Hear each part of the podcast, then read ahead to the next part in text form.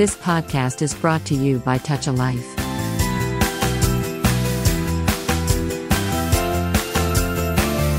Touch a life talk radio శ్రోతలందరికీ హృదయపూర్వక స్వాగతం. నేను ఆనంద్.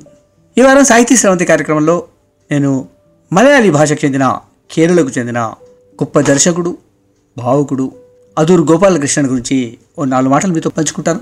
అదూర్ గోపాలకృష్ణన్ అనగానే భారతీయ సినిమా ప్రపంచంలో సత్యజిత్ రే తర్వాత అంతగా ప్రపంచవ్యాప్త గౌరవాన్ని అందుకున్న దర్శకుడు అదుర్ గోపాలకృష్ణన్ అంటే సినిమా పంతొమ్మిది వందల యాభై తర్వాత ఒక రెండు పాయలుగా విడిపోయి అంటే ఒక మెయిన్ స్ట్రీమ్ సినిమాగా ఒక ప్రధాన స్రవంతి సినిమాగా ఒకవైపు కమర్షియల్ సినిమా.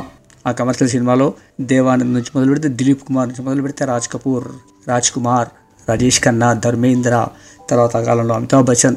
ఇట్లా వీళ్ళందరూ ప్రధానమైన భూమికల్ని పోషిస్తూ ఒక కమర్షియల్ యాంగిల్లో సినిమా అంటే ఒక ఊహల ప్రపంచం. ఒక లార్జర్ దాన్ లైఫ్ జీవితాన్ని చూపించే ప్రపంచం. చాలా చాలా కమర్షియల్ ఇంప్లికేషన్స్ మధ్యలో ఒక వ్యాపార చట్రంలో కూరుకుపోయి కేవలం వినోదాన్ని మాత్రమే పంచే ఒక ప్లాస్టిక్ పువ్వులు లాంటి సినిమాల్ని ప్రధాన స్రవంతి సినిమాల్లో ప్రజల్ని ఆకట్టుకుంటూ అలరిస్తూ ఉన్న క్రమంలో మన దేశంలో వాటికి సమాంతరంగా ఒక అర్థవంతమైన సినిమా ఒక ఆర్టిస్టిక్ సినిమా ఒక కళాత్మకమైన సినిమా. సినిమాలో ఉండే ఆ విజువల్ ఇంపాక్ట్ ఎట్లా ఉంటుంది? అసలు విజువల్ ప్రజెంటేషన్ అంటే ఏమిటి? ఒక కథని చెప్పడం కాకుండా చూపించడంలో దర్శకుడు ఎలాంటి విజువల్స్ వాడతాడు? ఎలాంటి విజువల్స్ ద్వారా తన భావాల్ని వ్యక్తం చేస్తాడు? వీటన్నిటినీ ప్రధానమైనటువంటి అంగాలుగా తీసుకొని ఒక సమాంతర సినిమా రూపొందన ప్రారంభం చేసింది. ఆ సమాంతర సినిమా భారతదేశ సినిమా చరిత్రలో పంతొమ్మిది వందల యాభై ఆరులో వచ్చినటువంటి సత్యజిత్ రే తీసిన పతేర్ పాంచాలితో మొదలైందని పతేర్ పాంచాలి ఒక ల్యాండ్ మార్క్ ఫిల్మ్ అని అందరం అంటుంటాం చరిత్ర అదే చెప్తుంది. పతేర్ పాంచాలి కంటే ముందు కూడా కొన్ని ప్రయత్నాలు జరిగాయి. మధ్యవాద సినిమాలు కూడా వచ్చాయి. బిమ్మల్ రాయ్ లాంటి వాళ్ళు చాలా సినిమాలు చేశారు. డోబీగా జమీన్ నుంచి అనేక సినిమాలు వచ్చాయి. అయినప్పటికీ కూడా ప్రపంచవ్యాప్తంగా ఒక సింబాలిక్గా ఒక ప్యారలల్ సినిమాకి ఒక ఆర్ట్ సినిమాకి ఒక అర్థవంతమైన సినిమాకి మైలురాయిగా ప్రారంభం చేసినటువంటి సినిమాగా పతేర్ పంచాలి గురించి చెప్పుకుంటాం. సత్యజిత్ రే విభూత్ భూషణ్ బండాపాధ్యాయ నవల ఆధారంగా తీసిన ఆ సినిమా క్యాన్స్లోను ఇతరత్ర అనేక చోట్ల అంతర్జాతీయ స్థాయిలో అవార్డులు అందుకుంది. ఒక కొత్త సినిమాటికి ఈడియంని ఆ సినిమా నిరూపించింది అని చెప్పుకుంటున్న తరుణంలో అలాంటి భారతీయ నవ్య సినిమా ప్రపంచంలో బెంగాల్లో మొదలైన సత్యజిత్ రే తర్వాత అంతే గొప్ప స్థానంలో నిలబడేవాడు కేరళలో పుట్టిన మలయాళీ అదుర్ గోపాలకృష్ణన్ సినిమా ఒక పరికరం కాదు అది ఒక ఆలోచన ఒక అభిప్రాయం ఒక ఆవిష్కరణ అని విశ్వసించుతాడు అదుర్ గోపాలకృష్ణన్ సినిమా ఒక పరికరం కాదు అది ఒక ఆలోచన ఒక అభిప్రాయం ఒక ఆవిష్కరణ అని విశ్వసించి సినిమా ద్వారా జనానికి సామాజిక వాస్తవిక అవగాహన కలుగుతుందని అదూర్ గోపాలకృష్ణన్ సినిమాలు మనకు వివరిస్తాయి. అదూర్ గోపాలకృష్ణన్ అంతర్ముఖుడైన ఒక గొప్ప భావుకుడు. వాస్తవికతను నిబద్ధుడైనటువంటి దర్శకుడు. ఎప్పటికప్పుడు తనను తాను తెలుసుకుంటూ ఆవిష్కరించుకుంటూ దృశ్య మాధ్యమంలో తనదైన ఒరవడిలో ప్రకటిస్తూ వచ్చాడు అతుల్ గోపాలకృష్ణన్. ఒక రంగా అదూర్ చిత్రయాత్ర సమస్తం ఆయన విశ్వసించిన వాస్తవికతను ఆయన తన కోణంలో పూర్తిగా తనదైన ప్రాంతీయ నేపథ్యం నుంచి చిత్రిస్తూ పోయాడు. అందుకే అదూర్ కేవలం తన మాతృభాష మలయాళంలోనే తన సినిమాలు తీశాడు తప్ప వేరే భాషలో నిర్మించే అవకాశాలు వచ్చినా అందుకు ముందుకు రాలేదు. ఎందుకంటే తాను చెప్పదలుచుకున్నది తనకు తెలిసిన భాషలో చెప్పడమే సరైంది అని ఆయన విశ్వసించాడు. అదే పాటించాడు కూడా. మీ సినిమా ఎలా రూపొందుతుంది అని ఒకసారి ఎవరు అడిగితే కలగా మొదలై అక్షరంగా రూపుదిద్దుకుని పాత్రలుగా మారి తన సినిమా తయారవుతుంది అని ఆయన చెప్పాడు. కలగా మొదలై అక్షరంగా రూపుదిద్దుకుని పాత్రలుగా మారి సినిమా తయారవుతుంది అంటాడు అదుర్ గోపాలకృష్ణ ప్రాంతీయ కోణంతో పాటు అదూరు సినిమాల్లో మానసిక వాస్తవికత కూడా ప్రతిఫలిస్తూ ఉంటుంది. ఆయన సినిమాల్లో మనకు కనిపించే పాత్రల యొక్క ఒక సైకలాజికల్ ఆస్పెక్ట్ కూడా మనకు ఆ సినిమాలో ఆయన అంతర్లయగా చూపిస్తూ చెప్తూ ఉంటాడు. ఆయన సినిమాలో స్త్రీలది ప్రముఖమైన పాత్ర. చాలా సినిమాల్లో దాదాపు అన్ని సినిమాల్లో స్త్రీకి కూడా ఒక ప్రొటగనిస్ట్ స్థాయిలో ప్రముఖమైన పాత్రను సృష్టించి ఆమె ప్రొటగనిస్ట్ వాళ్ళ మధ్య జరిగేటువంటి ఆ ఘర్షణలు ప్రేమలు అభిమానాలు సమాజం వీటన్నిటి నేపథ్యంలో సమానమైన ప్రాతినిధ్యం ఇచ్చినవాడు అదురు గోపాలకృష్ణ. అట్లని ఆయన తీసిన సినిమాలు స్త్రీవాద సినిమాలు మాత్రమే కాదు మొత్తంగా కుటుంబాన్ని సమాజాన్ని నిభాయించుకునే స్త్రీ పాత్రలు అనేవి ఉమెన్స్ లిబరేషన్ స్త్రీవాదం లాంటి మాటలు మాట్లాడకుండా ఒక కుటుంబాన్ని సమాజాన్ని నిభాయించుకునే క్యారెక్టర్స్ స్త్రీ క్యారెక్టర్స్. ఆ స్త్రీ క్యారెక్టర్స్ని అదురు గోపాలకృష్ణన్ తన సినిమాల్లో చూపించాడు. మనం గమనిస్తే ఆయన సినిమాల్లో కేరళలో నిజ ఇప్పటికీ లక్షణాలు మనకు కనిపిస్తాయి.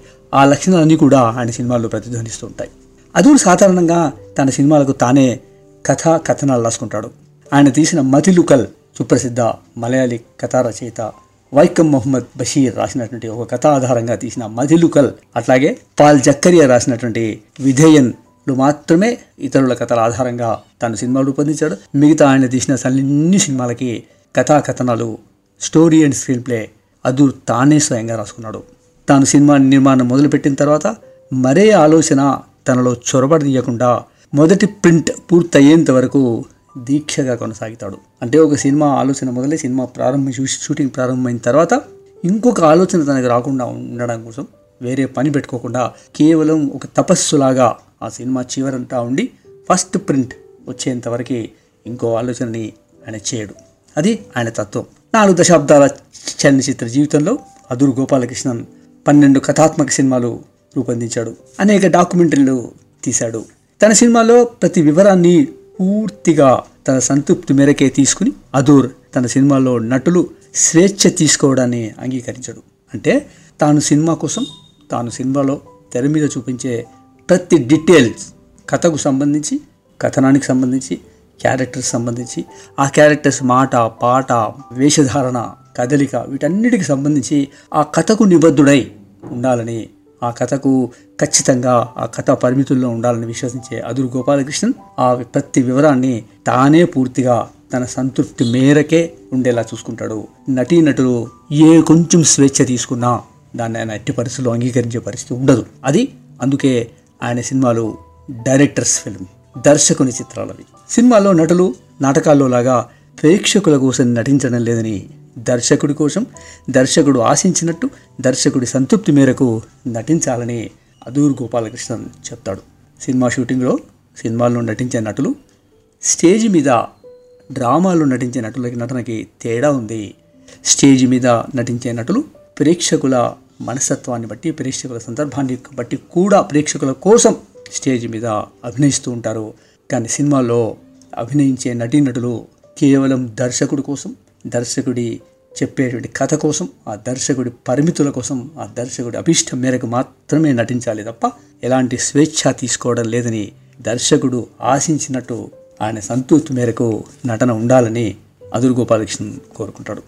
పాత్రల్ని సృష్టించింది కథ మేరకు ఆవిష్కరింపజేసింది. ఆ పనంతా దర్శకుడే గనక నటులు పాత్రల్ని ఇంప్రవైజ్ చేయడం సమంజసం కాదంటాడు ఆయన.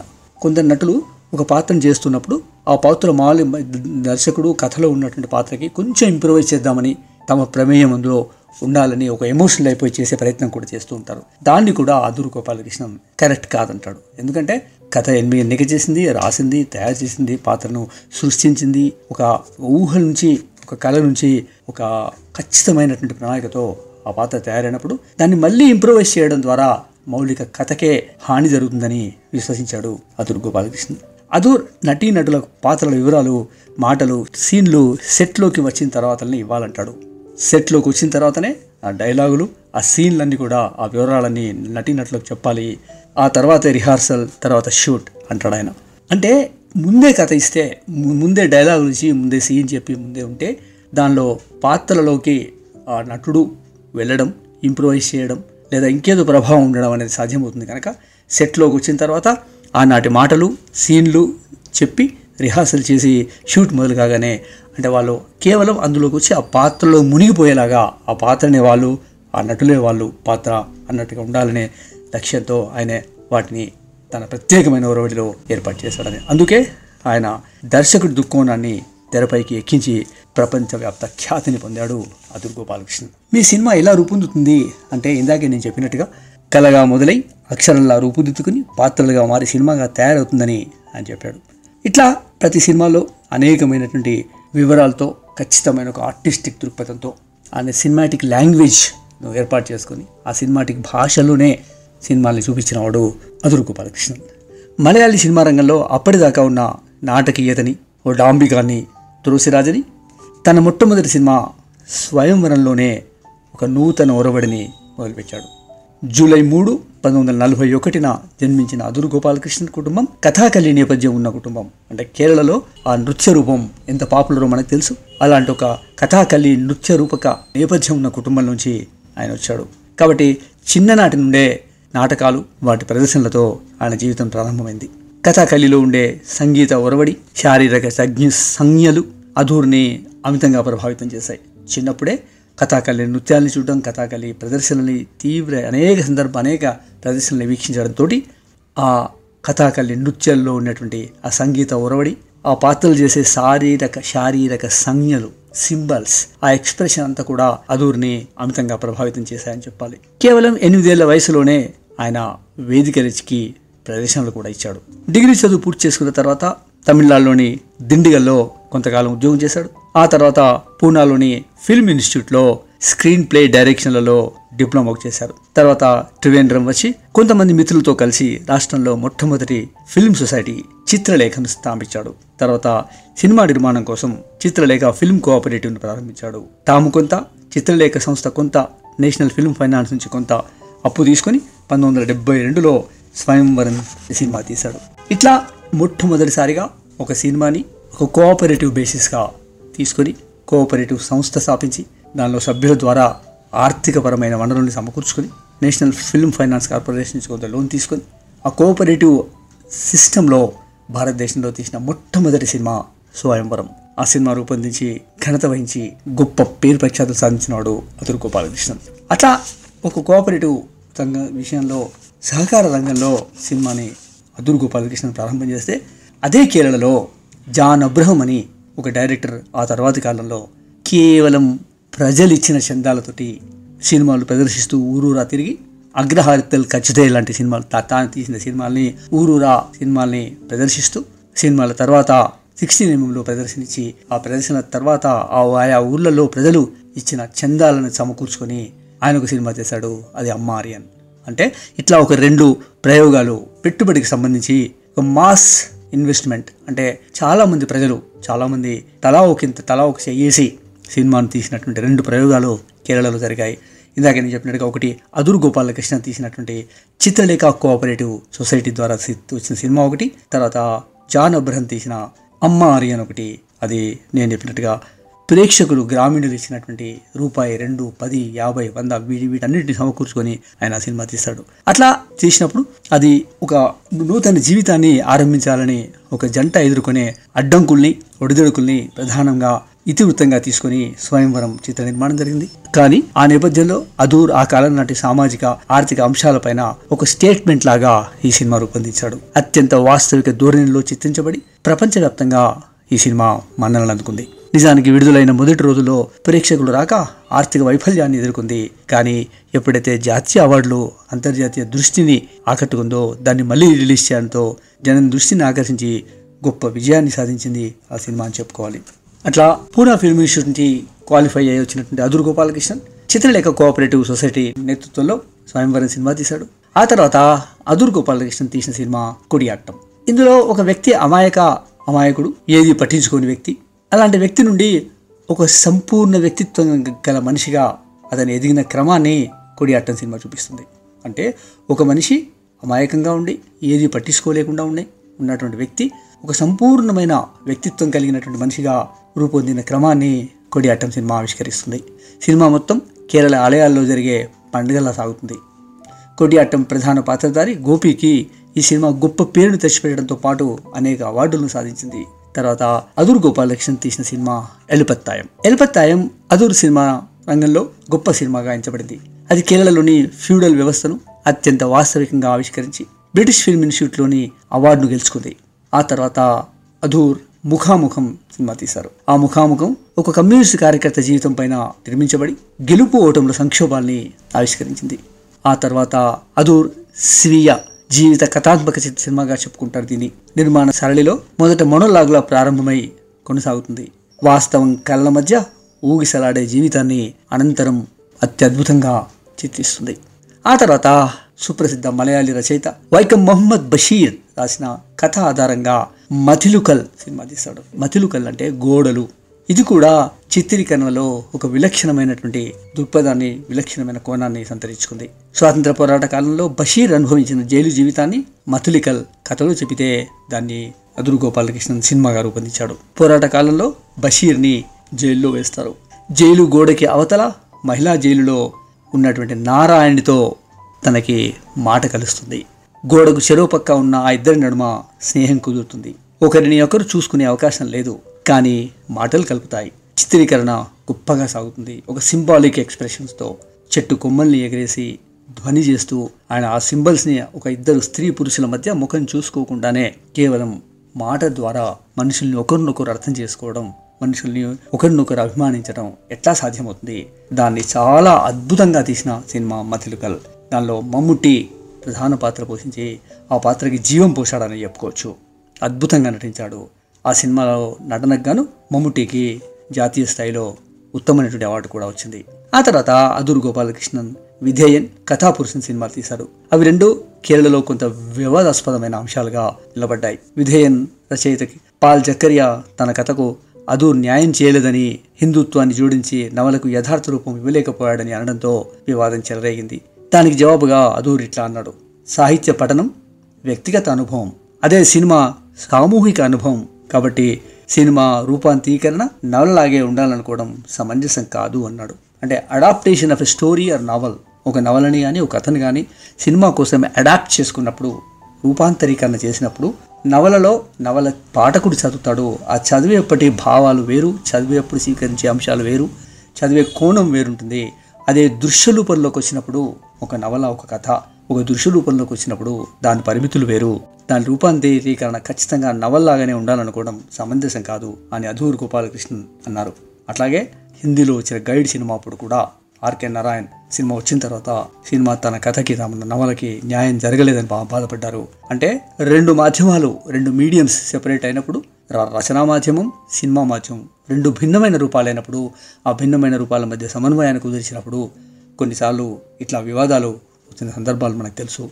ఎట్లా అయితే అనువాదంలో ట్రూ ట్రాన్స్లేషన్ యథాతథానువాదము స్వేచ్ఛానువాదము ఫ్రీ ట్రాన్స్లేషన్ వీటి మధ్య ఉన్న తేడా ఎట్లయితే అప్పుడప్పుడు కనిపిస్తూ ఉంటుందో అట్లాగే సినిమాను అడాప్ట్ చేసినప్పుడు కూడా ఒక కథను నవలను సినిమాగా అడాప్ట్ చేసినప్పుడు కూడా ఈ వాదాలు వివాదాలు సహజంగా వస్తూ ఉంటాయి. కాబట్టి అదూర్ గోపాలకృష్ణన్ తన వాయిస్ని తన అభిప్రాయాన్ని అట్టా చెప్పారు. ఆ సినిమా అదూర్ గోపాలకృష్ణ తీసినటువంటి కథా పురుషన్ సినిమా తన స్వీయ కథలాగా కనిపించినప్పటికీ పంతొమ్మిది వందల నలభై నుంచి ఎనభైల దాకా సినిమాలో నటించే కథానాయకుడి చరిత్రగా తెరకెక్కింది కానీ అది కేవలం అదూర్ జీవితమే కాకుండా ఆయా కాలాలకు సంబంధించిన సామాజిక చరిత్రను కూడా కథాపురుషం రికార్డ్ చేసింది. అది ఆ సినిమాలో ఉన్న గొప్పతనం. అంటే ఒక నటుడి జీవితాన్ని చెప్తూ వస్తూనే ఆ జీవితంతో పాటు ఆ జీవితం చుట్టూరా ఉన్నటువంటి సామాజిక ఆర్థిక రాజకీయ కోణాల్ని కూడా ఈ సినిమా ఆవిష్కరిస్తూ వచ్చింది. అట్లా ఆయా కాలాల దృక్పథాల్ని వాటి ప్రభావాల్ని ప్రతిభావంతంగా చూపించింది ఈ సినిమా. ఇక అదూరు తీసిన ముఖాముఖం కూడా కొంత వివాదాన్ని లేవనెత్తిందని చెప్పాలి. అది కేరళలో కమ్యూనిస్టుల వైఫల్యాన్ని చూపిస్తుంది ఆ సినిమా. దాంతో ముఖాముఖం కమ్యూనిస్టుల వ్యతిరేక చిత్రంగా ఆరోపించబడింది. ఇందులో ప్రధాన పాత్రధారికి మాట్లాడే భాషలో కొంత నత్తి పెట్టడంతో సూచనప్రాయంగా కేరళలో ఎదిగిన ఒక నాయకుడిని సూచిస్తోంది అది ప్రతిబింబిస్తోంది అన్న వివాదం మరింత ఎక్కువైంది. తర్వాత అదూర్ గోపాలకృష్ణన్ నాలు పెలుంగల్ అనే సినిమా తీశాడు. అది తగది శివశంకర పిల్లే రాసిన నాలుగు కథల్ని జోడించి నిర్మించాడు. స్త్రీల పాత్రల్ని ఆవిష్కరిస్తూ తీసిన ఈ సినిమా నాలుగు కథల సమ్మేళనంగా ఉంది. తర్వాత అదూర్ పెన్యం నిర్మించాడు. ఇట్లా ఆయన నిర్మించిన సినిమాలు జాతీయ స్థాయిలో అంతర్జాతీయ స్థాయిలో ఎంతో పేరు గడించి సొంత గొంతుకను పలికించి నిలబెట్టాయి. ఫీచర్ ఫిల్మ్స్తో పాటు ఆదురు గోపాలకృష్ణన్ అనేక డాక్యుమెంటరీలు తీశాడు. కళామండలం గోపి లాంటి కథాకళి కళాకారుడు పైన ఆయన తీసిన డాక్యుమెంటరీ సాధికారికమైందిగా పేరు తెచ్చుకుంది. మానవీయ విలువల్ని ఆవిష్కరిస్తూ కళాత్మక వాస్తవికతను తోడు మానసిక వాస్తవికతను తెరపై నిజాయితీగా చిత్రిస్తూ ముందుకు సాగుతున్న అదురు గోపాలకృష్ణన్ భారతీయ సినిమాకు అందించిన ఆనిముత్యాల లాంటి సినిమాలు చిరస్థాయిగా నిలిచిపోతాయి. ఆయన ఖ్యాతి కూడా చిరస్థాయిగా నిలిచిపోతుంది.